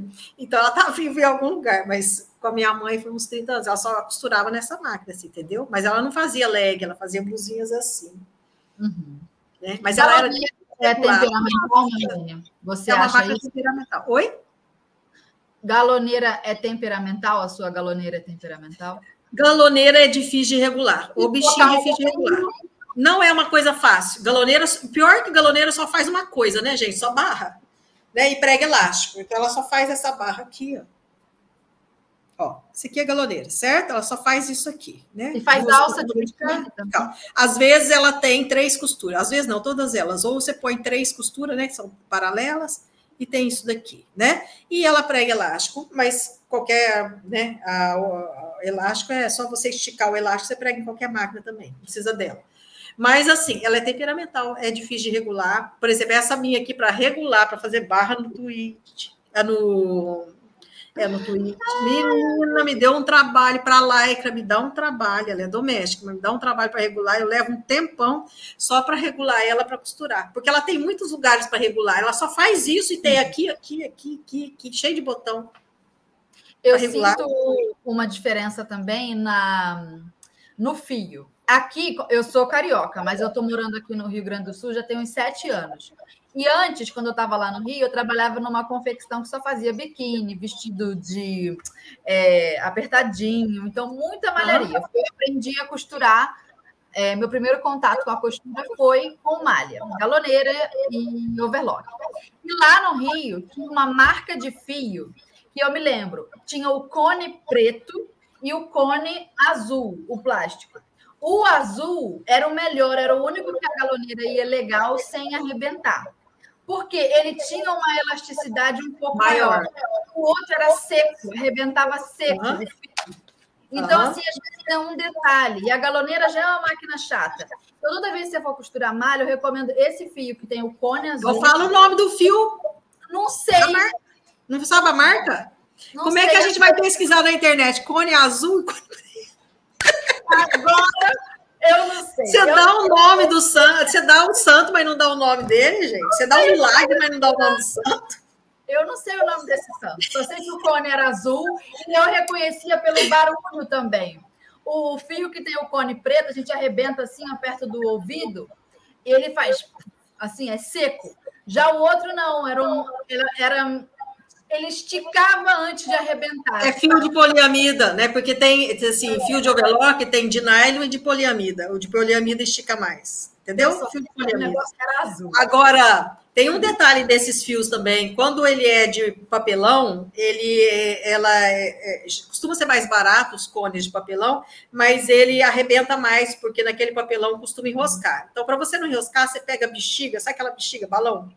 Bexiga, aquela de aniversário você corta e você veste o cone ali e veste as perninhas dele também. O pezinho em volta, né? Sim. Cone. Porque é para o fio não, não enroscar, sabe? Porque no papelão, mesmo que o papelão seja lisinho, ele enrosca ali e arrebenta. E se você tiver como escolher, escolha cones de plástico, tá? Mas quando você for pôr o, o cone de plástico na máquina, eu não estou com nenhum aqui, mas vamos supor que esse seja um exemplo, né? Opa Você, você vê se não tem uns piquezinhos. Sabe quando o plástico, às vezes, costura, na, na emenda do plástico, não fica umas, umas rebarbinhas? Uhum. Você pega o estilete e tira, alisa aquilo ali, tá? Porque às vezes tem, fica aqui em cima e fica aqui embaixo. Na hora que você está costurando, ah, o fio, qualquer coisinha, é um fio muito sensível. Ele enroscar em qualquer lugar, ele arrebenta. Então você vê né, e o estiletinho você tira tudo quanto é rebarba do cone de plástico, porque às vezes vem. E agora eu descobri que tem uns conezinhos de overlock pequeno, mini, assim, que é ótimo para máquina doméstica de overlock e de galoneira, porque galoneira e overlock é aqueles cone grande, ele fica dançando para lá e para cá, você tem que fazer uma ginástica, pôr não sei o quê, pôr tubo não sei o quê, cortar coisa de refrigerante, colocar lá para colocar o tubo para ele não ficar sambando.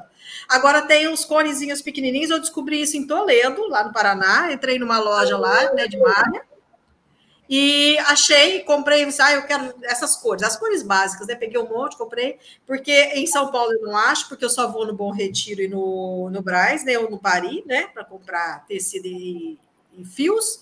E aqui em Santos também eu não achei na loja que vende malhas. Então, e que vende esses cones. E ele é prático, porque assim, é econômico, porque às vezes assim, você vai fazer uma coisa laranja. Gente, se você compra um tubão laranja, a, a roupa sai de moda e o tubo fica lá. A linha, é. você perde a linha, né? Mesmo que linha, a linha é barato, mas eu não gosto de perder nada, não gosto de jogar nada fora. Ah, quando você vai usar anos depois aquele laranja de novo, não serve mais, porque a linha apodrece dela, resseca. É. Como é que ela apodrece? Resseca. Então, assim, tem esses conezinhos menores. Ou então, você pega. Eu, a minha mãe guardava os cones vazios, eu faço isso também, né? Só que ainda. Aí, sabe aquele de batedeira de bolo? Você coloca por dentro ali, hum. sabe? Aí você enche aquele cone, passa de um para outro. Aí você compra um cone só e enche mais dois, que aí dá para ter overlock, ter galoneira, e você usa o mesmo cone. Só que dá mais trabalho, mas é uma solução. Entendi. Pode falar, querida. Estou procurando é, perguntas e o pessoal já está só no elogio, dizendo que aprendeu muito com a aula sobre calcular a elasticidade. O pessoal está muito perguntando de máquina também. Ó, oh, mini, só um minutinho. O mini curso vai ficar gravado por uma semana. Sim. Depois as aulas, essas três aulas saem, fica as outras, tá? Mas as três aulas da, dos moldes, elas saem, porque aí esse mini curso vai para dentro do curso que vai ser vendido, que mini curso de três aulas vai para dentro de um curso que tem mais de 100 aulas, né? Aí ele é retirado, tá? Então é por uma semana só. Entendi. E eu vou botar aqui nas na... máquinas portáteis, perguntaram, né? Sim. Aí tá falando das réguas que a dela quebrou, né? Caiu no chão e quebrou. Está sendo estudado, tá? A, é um material que quebre menos, que seja mais resistente. Está sendo estudado, tá? A Máximos está estudando e pesquisando para fazer a régua no material mais resistente, porque o acrílico ele quebra, né? Quando cai, né? Uhum. Se deixar cair. Ó, coloquei a, a data. Não, a data não, coloquei o o link na tela. Peraí, que o link eu tenho que botar nos comentários. Ah, aqui, ó, só um minutinho. A moça está falando, a Cristiane Mello. Se vão ensinar no mini curso a fazer roupa de malha com banhado é, e gola sem ser na galoneira. Sim, sim. A saia que eu fiz para Camila não foi na galoneira, foi tudo na máquina doméstica, né? Fiz tudo no zigue-zague, vocês vão ver fica um acabamento ótimo. E tem já vídeos meus ensinando a fazer o acabamento de, de manga aqui, ó, e de barra no, no overlock, né? Tem como você fazer, tá? Tem como usar duas agulhas. Eu ensino também a usar aquela, aquela agulha dupla. Só que aquela agulha dupla é caro pra caramba, né? Agulha uhum. dupla cara, mas dá para fazer no zigue-zague, ficar ótimo. Eu gosto até mais do zigue-zague. E dá para fazer a bainha dobrada e feita no overlock. Sim, essa, essa blusa de manga morcego, ela é feita todinha no overlock ou na máquina doméstica, se você quiser, porque não vai, a bainha eu faço tudo no, na, no overlock, eu ensino, tá? A fazer a balinha. Aí você fala assim, overlock, ela vai ficar com costura overlock. É... Não, não vai não. Ó, tô, tô, tirando a minha roupa aqui, mas só para vocês mostrarem. Então, faz isso daqui, costura lá, costura aqui, e ele fica assim, né? Não dá para eu explicar, mas ó, vai ficar assim a, a, o acabamento lá na barra, tá? Então não precisa se preocupar com isso, não. É, a galoneira é só se você. Você compra a galoneira, gente. Se você for fazer para vender em grande quantidade. Se você vai fazer pouco, não compensa, porque ela é uma máquina muito cara. né? Difícil de regular e você não usa sempre. Então, a galoneira, se você vai fazer só para você mesmo, use mais o. Ai, tá tocando o telefone. Use mais o. Aí, ó, me, desconcertou o telefone. Amizade. Conhece ele, tá? Ele tá tocando. Faz de conta que vocês não estão ouvindo. Não, a gente é... não está nem percebendo. Ai, meu Deus do céu. Então, assim, é, galoneira você só compra se você for fazer produção para vender, né, em grande quantidade, você vai investir para né, para vender, né, em grande quantidade. Se é só para você mesmo, para sua família, a máquina doméstica dá para você usar para costurar malha, é só é, assistir a aula que eu ensino, ah, tá? achei uma pergunta boa. Fala, querida. Peraí. Malha precisa ser molhada antes de usar? Agora eu não estou achando. Não, não, agora sim tem uma coisa. Antigamente, nos anos 80, moletom, moletinho, gente, o trem encolhia. Tudo era algodão. comprava um moletom de um metro, virava 60 centímetros. Gente, quantas vezes? Eu acho que quem é da minha idade lembra que você comprava uma calça de moletom na loja, você lavava, ela virava bermuda.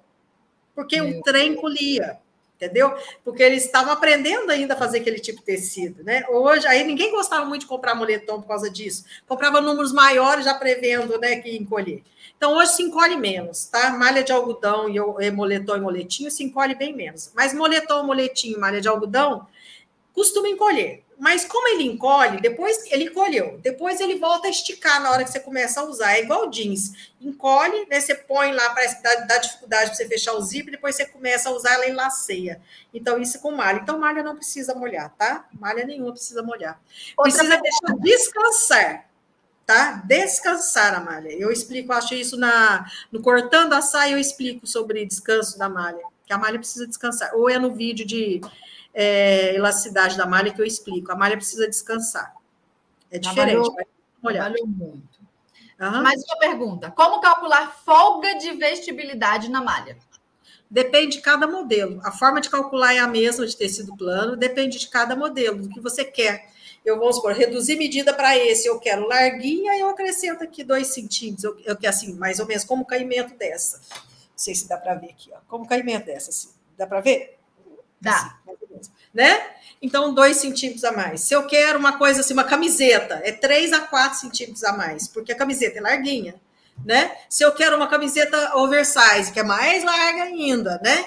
Porque a camiseta oversize de hoje é a modelagem dos anos 80 de camiseta comum porque nos anos 80 não se usava camiseta justa. Se você pega foto de gente nos anos 80, as camisetas eram larga, se colocava aqui na cintura, ficava dobradinho por cima da calça, era tudo bem larguinha. Era oversize, que hoje, para como eles foram diminuindo as medidas da camiseta de shirt para economizar tecido, mas ganhou a tua cabeça de achar que toda camiseta tem que estar certinha, mais certinha no corpo, porque na realidade foi para economizar tecido, né? As confecções foram colocando roupas mais justas, mais curtas, baby look, para economizar tecido, né? Que hoje é os modelos que tem. Aí, como começou a voltar, uma tendência de voltar aquela camiseta dos anos 80, a camiseta mais larguinha, mas não podia mais ser chamado de t-shirt, camiseta básica, porque a básica virou mais justa, criou o nome de oversize, tudo largo, tudo grande.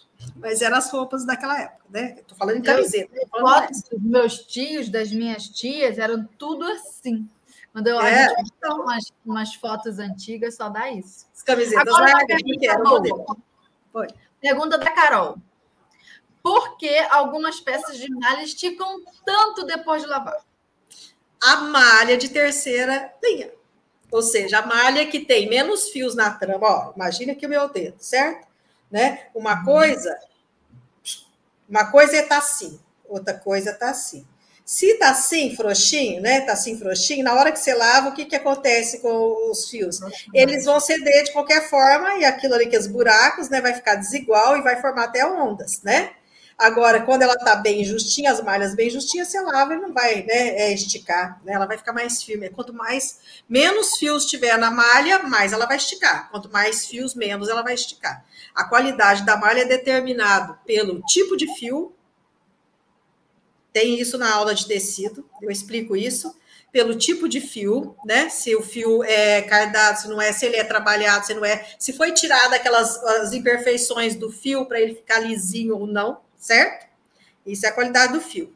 A quantidade de fios, se é muito fios, muito fininhos e, e mais fios, na trama fica mais fechadinho, se é menos fios, fica mais aberto. E a espessura, a gramatura do fio, se ele é mais grosso ou mais fino quando ele foi usado para fazer, certo?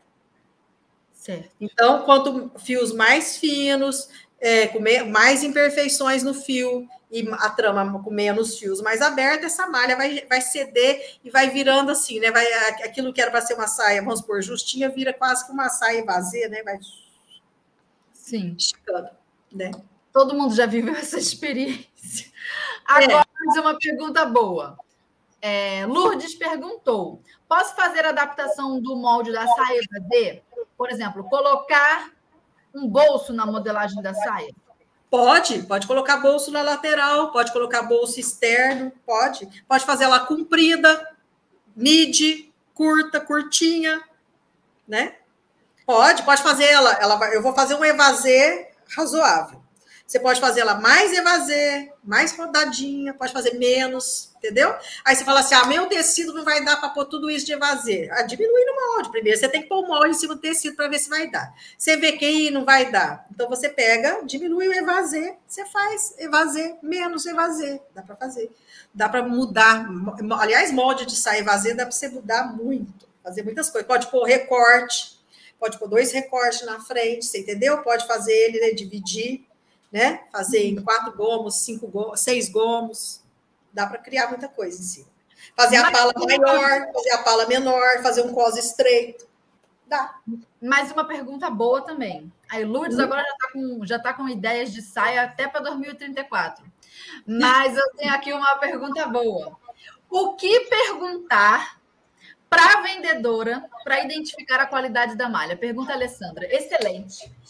Olha, Alessandra Bandeira, tá tudo bem? A Alessandra tá lá em São Paulo com a filha, né, que está se recuperando de uma cirurgia muito ah, complicada.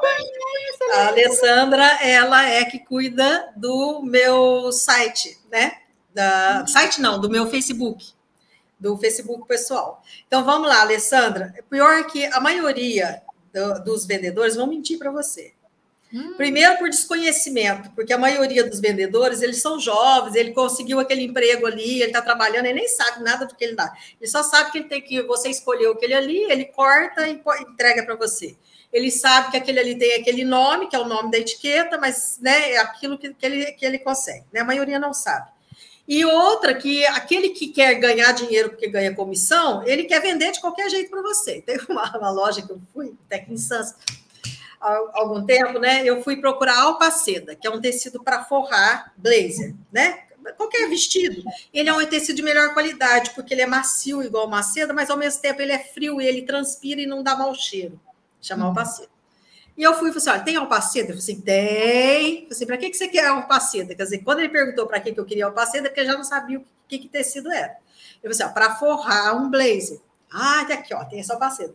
Aí eu olhei e falei assim: não, esse daí não é alpaceda, esse daí é failete. Failete é um tecido mais seco, desfia pra caramba, um tecido assim que eu, que eu nunca não uso para forro. Failete, se eu for usar o failete, eu vou usar ele para fazer peça piloto, digamos assim, né? Mas tem failete de melhor qualidade, porque o failete tem de primeira, segunda, terceira, quarta, aquele failete de primeira qualidade. É raríssimo você encontrar em loja, né? Uhum. Aí, assim, ele, mas ele queria, ah, tá, então é uma seda, né, que você quer. Aí ele foi lá me pegou um tecido sintético desse que ele chama toque de seda, etc. Não era uma seda, né? Mas o que? Ele queria me vender, você entendeu? Ele queria ganhar a comissão dele. Ele sabia que ele não tinha, mas ele queria, né, vender. Né? Aí eu fiquei até com, né, com a gentileza dele, era um cara assim, já mais velho, falei assim, não, eu vou, escolhi um outro tecido, não, eu vou comprar esse daqui. Pronto, comprei um tecido lá. Mas ele não tinha. Então, assim, o que acontece é que eles não vão te dizer, a, né? A verdade. Sabem, é, eles só sabem aquilo ali, aquele é o nome. Quando eu gosto muito de entrar em loja de tecido, que tem o dono lá trabalhando e o dono é um velhinho. Ou seja, ele tem aquela loja de tecido há 50 anos, ele entende tudo de tecido. Então, é uma aula que você tem, né? Aqui em Santos tinha duas lojas é que os dois, os dois morreram no mesmo ano, com a mesma idade, 90 anos. E os dois com loja de tecido, né? é, um lá no centro de Santos, chamado Bandeirantes, a loja, o outro Bazarte. E os dois tinham um conhecimento imenso de tecido. Então, quando eu ia lá, eu ficava perguntando: olha, esse tecido, esse aqui, tal, tal, tal. E o conhecimento era tão grande, sabia tudo, tudo sobre os tecidos que ele estava comprando. Porque tinha loja ali, um tinha 65 anos a loja, o outro também tinha há mais de 50 anos, então eles conheciam muito bem tecido. Mas tirando isso, gente, tirando você querer ir lá ficar conversando e perguntar, eles não vão te dizer, isso quer vender. Você são, tem coisas muito simples quando você for comprar tecido. É as tuas mãos. Sinta o tecido. Vamos supor, você vai comprar uma viscose. Sinta. Aperte. Se ele amassar demais e ficar as marcas do amassado, já deixa ele lá. E não é muito bom. Ele vai amassar demais. Se você vê a barra, sabe, assim, vamos supor que isso aqui é um tecido. Aí aqui embaixo, onde foi cortado, você faz, se você fizer assim, lá na beiradinha do tecido, você vê que desfiou demais, pode deixar lá, ele vai desfiar. É aquele que você vai passar a costura e com o tempo ele vai esgaçar. Isso é comum com cetim. Quando você compra um cetim que não é muito bom, ele, né? Só, você não precisa nem saber se o tecido é bom, se o cetim é bom ou não. Pega ali assim na beiradinha, desfiou demais, deixa lá. Se você vê que aqui, ó, vamos supor, tem uma trama do tecido, aí você vê que a trama tá torta, ó, a estampa ou a trama tá torta, sabe? Meio envezada, a própria uhum. estampa, uhum. tudo, pode deixar lá, você sabe que é aquele que vai torcer, entendeu? Então é sentir o tecido. E se você olhar assim, né? Ah, eu quero um tricoline de boa qualidade. Eu olho assim, não é muito transparente, ele é bom. Se você olha a textura dele, é lisinha, você vê que ele vai ser de melhor qualidade do que um que você vê que a, teci, que a superfície não é tão lisinha assim, né? E se você olhar contra o sol, por exemplo, contra a luz, né, e você vê que tem uns lados que é transparente e outros não, também você sabe que ele não é de boa qualidade, entendeu? Foi feito com fio desigual. Então é observar, é só isso. Não adianta você perguntar, não vão te dizer. Dificilmente, né? Dificilmente. comprar um conhecimento ou por, porque quer vender o que tem. Oi?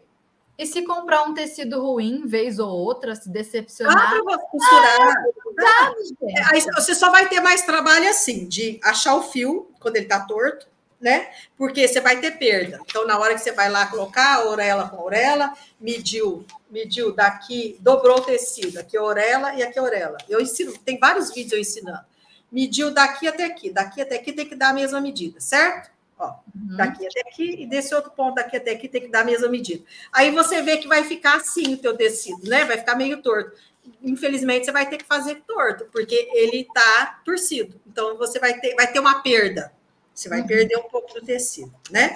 E não é porque o tecido ele é baratinho, ele, ele é, tem, muita, tem muito poucos fios na trama que não dá para você fazer. O que tecido plano você tem que molhar esses tecidos porque aí ele encolhe tudo que tem que encolher e você consegue fazer, né? Tipo, uma viscose, é melhor você molhar. Uma viscose, às vezes, chega a encolher 30 centímetros, né? 30 centímetros. Mas depois que encolheu, gente, o tecido você passa ele, ele fica ótimo para você trabalhar e não vai ter problema mais.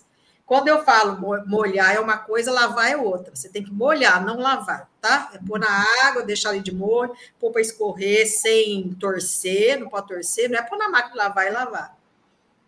Senão, Mas é tu, tu, tu que torce ele lá. Eu já comprei muito tecido torto, eu já comprei muito tecido é, de terceira, quarta linha. Então é só saber aprender a trabalhar com ele, né? Não tem assim, por exemplo, ah, então agora é, esse tecido tem que jogar fora. Lógico que não, né? É você aprender a aproveitar ele do jeito que ele pode ser aproveitado. Simples assim, né? Vamos então para a nossa última pergunta para encerrar. Nós estamos aqui numa sabatina com a Marlene, com perguntas. Vou botar a primeira, da, a, a, última, na verdade, a pergunta da Helena. Minha overlock fura demais a malha. Será que é agulha? Será? É a agulha, é a agulha. E às vezes não é a de cima, tá? Às vezes pode ser as duas de baixo da sua overlock que tá com alguma ponta rumbuda, porque às vezes ela bate né, em algum ponto, ou ela foi ali na hora de regular, ela bateu e aquela, aquele biquinho ficou. Então, a, as agulhas da overlock não é só de cima que você tem que trocar, as de baixo também. Então, se você vê que ela está furando o tecido, rasgando o tecido, aquela de baixo muitas vezes começa a arrebentar a linha muito. Ah, está arrebentando muito linha. Às vezes aquela agulha de baixo tá com pontinhas, assim, entendeu? Na hora que ela passa para pegar outra linha e trançar ali, ela arrebenta a linha. Então, às vezes a pessoa está ah, arrebentando demais, já fiz de tudo e não acho defeito. E às vezes não é, você nem precisa comprar, às vezes é só você tirar aquela agulha, ver se está rumbudinha, sabe lixa de unha? Você pega a lixa de unha e passa assim, não vai fazendo assim, a, a, agulha assim não, tá? Assim não. Você pega ela assim, o rumbudinho tá aqui, pega ela de cima e passa, de cima e passa. De cima e passa, de cima e passa. Até sair aquele rubundinho. Depois você pega, limpa com, com tecido, limpa bastante com tecido grosso, vê se ficou, vem e passa. Vai acertando assim, tá? Então, você tem que ver essas agulhas de baixo. Mas no caso seu, se tá furando, é a de cima. Então, é, você tem que trocar agulha e usar uma agulha mais fina. Para malha, a gente não deve usar agulha muito grossa. O melhor é a 11 ou a 9. Uhum. Porque malha é delicado. Sabe assim, né? Arrebentou é. até os elásticos lá dentro. É 11 ou 9, tá? Então, Oi. finalizamos a nossa, a nossa live de hoje. Um bate-papo bacana, né, com o pessoal, mas nós já passamos meia hora já. Nossa, é muita pergunta, não consigo nem visualizar aqui, ó. Começa a é, rodar. É, tá subindo, tá subindo, tá subindo. Subindo, subindo, subindo, não consegue ver. É, mas a gente falou de agulha, falou de elasticidade, de folga de vestibilidade. Nossa, tem até propaganda de empréstimo aqui. Ai, meu Deus! oh, gente, não é o lugar, não adianta, não tá, não tá no lugar certo fazer propaganda. É que eles estão vendo que a galera está reunida. Vai que a costureira está precisando de um empréstimo para comprar uma máquina nova, né? Certo. Não faz isso, gente. Ó, até um conselho que eu dou: não pega empréstimo, não. Se você puder evitar, às vezes é melhor você ir juntando de pouquinho em pouquinho, comprar lá para frente. E outra coisa, eu dou um conselho, tá? Hum. É, é, ah, eu tenho que comprar, tem que ser máquina nova. Não precisa é, vai, sabe esses brechós, gente? Vocês não têm ideia de quanta máquina de costura tem nesses brechós de brechó de igreja, de, né? Principalmente bazar. igreja, bazar, né? Que a, as pessoas é, doam, né? Os móveis que trocou de uma pessoa que faleceu, e você sempre acha máquina. Aí é um bom lugar porque vende muito barato. Eu já comprei máquina por 50 reais, já comprei. Nossa, quando eu tava. Gente, quando eu tava lá na, na, na jovenzinha, né? Eu comprava assim, ah, tá alguém oferecendo ali a máquina tá por 50 reais, né? Vamos lá, vamos comprar, porque é o que dava, né? É, então, assim, e outro, outro lugar que eu aconselho de você procurar máquina barata é, usada, né? E boa, já regulada, tudo certinho, nas lojas que consertam máquina. Porque quem conserta máquina, ele sempre tem umas máquinas perdidas por lá que o, o cara levou para consertar e subiu no mapa, né? Ah, tem, aí ele vende. Então você aí vai estar regulada, porque ele já consertou, ele conserta a máquina, ele vai te vender a máquina já toda regulada. Então, assim, não pega empréstimo, não, gente. Não precisa começar com ah, eu tenho que ter aquela máquina X, aí eu tenho que ter a, a Singer uh, Facilita Pro, que é cara. Não, a, a Singer Simple, que é a máquina mais barata da Singer, ela Muito boa. Quanto? A única diferença é que ela é mais lenta. E ela tem alguns pontos a menos de bordado, mas você vai bordar por acaso? Você não é bordado, né? Não vai fazer bordado, né? Bordado. Então, assim, você escolhe é, de acordo com o seu bolso, à medida quando você for melhorando, ah, eu consegui, eu estou vendendo, estou ganhando dinheiro e tal, aí você compra uma melhor, né? Mas vai devagar, gente. Eu tenho uma dica de loja da época que eu morava no Rio para comprar máquina, no caso é máquina nova. Mas eu não sei o que que Borogodó que essa, essa loja tem, é uma loja muito antiga no Rio, e que eu pesquisava, pesquisava, pesquisava por mais que eu encontrasse promoções em outras lojas, só nessa loja tinha assim muito mais barato, às vezes 150 reais de diferença no mesmo modelo da máquina, que é a Tele Rio no Rio. Eu acabei de pesquisar aqui no, no, Instagram, a loja ainda existe, porque é uma loja que ela já foi muito maior, depois foi, é, não sei, a loja foi diminuindo, ela já foi mais famosa essa loja. Mas eu sei que aqui tem que com máquina de costura eles vendem muito barato. Então procurem aí na internet, no Rio de Janeiro, Telerio é muito bom. E no Magazine Luiza também, vende barato. Em São Paulo também tem na. É no Bom Retiro. Tem a Rua das Máquinas, que você compra tanto industrial quanto doméstica, tanto usada quanto nova. É... E agora não lembro. Tá lá, é, é, é, no, no Bom Retiro. Você pesquisa, tem uma rua cheia, na rua Brescia é uma, e tem ai, aquela Rua das Noivas, só que antes de chegar na, na, Rua das Noivas tem as máquinas também. Em Santos também tem, no centro de Santos tem várias lojas que consertam, que vende tanto usada, vende máquina usada. Eu, eu aconselho a começar com máquina usada. Eu comecei com a pretinha, gente, com aquela pretinha da minha mãe, eu aprendi com ela. É, né? E depois você adquire um carinho tão grande pela máquina, você não consegue nem vendê-la mais. É né? verdade. Né? Tem máquina muito boa usada. Nossa, muito. Tem que pesquisar, não, gente. Não, tem desculpa. Dá para procurar, fala para o marido sim, sim, sim. comprar, me dá de presente. O dia das mães está vindo aí, fala filho, filha. Menina, dia das mães, eu aconselho. Faça coisinhas de, de criativa, costura criativa. Faça barradinhos de pano de prato faça assim coisas assim para necessaire pequena. E põe no seu ateliê onde se você faz conserto coloca lá numa caixa para vender. Porque as pessoas por exemplo é, são coisas que, que as pessoas compram para dar para as mães. Às vezes não é para a mãe própria é para a sogra né? Porque você tem a mãe sua a mãe do marido né? Outras mães a, a professora mãe a não sei quem mãe né? Uhum. então é, essas coisas baratinhas, é, porta escova de dente, sabe? Com pasta, uhum. sabe? Essas coisas. Até tem no meu canal algumas coisas. Eu tenho bastante vídeo de pano de prato, de puxa-saco, essas coisas tem também. Então, vocês podem fazer com os retalhinhos que sobram. Então, nunca joga fora os retalhinhos, guarda numa caixa e depois você faz essas pequenas coisas, né? No dia das crianças você faz, você compra tiarinha de plástico, daquelas bem baratinhas, encapa, faz um lacinho e prega para você vender, né? Que é uma coisa, nossa, tão facinho de fazer, fiz muito isso. E fazer, pegar um prendedor daquelas piranhas e pregar lacinho, né? Com cola quente. Tem coisa, com tecido, gente, dá para vocês fazerem muita coisa. Aproveite o dia das mães, hein? Sim, não espera chegar maio, não. Já começa a não, fazer. Não, começa a fazer com os retalhinhos que você tem, faz um monte de coisinhas úteis, coisas práticas e úteis, né? Uhum. Perfeito. Então vamos finalizar, Marlene? Vamos, vamos Muito finalizar. Obrigada, viu, pela sua Eu presença. agradeço. Aqui na Rádio da Costureira, falando de malha, respondendo a galera. Muito legal. Foi quase duas horas. Sim, todo sucesso aí para vocês no, no mini curso. Eu vou repetir a data aqui ó, na tela, tá? Começa de. Já começou, porque tem muita aula extra, mas uhum. oficialmente ali, ó, do dia 30 ao é dia sábado. 8. Uhum, sábado tem uma live às 7 da noite, depois a 8 é a, é a última live. E no meio do caminho tem as aulas. Isso, vai aprender três peças, que é uma blusa morcego, uma saia, um vestido de malha. É tudo 100% online, 100% gratuito, com apostila e certificado. Então, faça a sua inscrição para você conseguir ter acesso à apostila e ao certificado. Eu vou colocar rapidão, rapidão o link aqui ó, nos comentários, está subindo aí para todos vocês. E Marlene, então a gente se encontra lá. Muito obrigada pela sua presença Eu aqui. Eu agradeço a todos vocês. Beijo para todos vocês, todos os meninos e as minhas meninas. Um beijo, Marlene. A nossa audiência também, muito obrigado. Não se esqueça de enviar o áudio é, para a gente. E quinta-feira que vem a gente se encontra. Beijo. Tchau, tchau. Fiquem com Deus.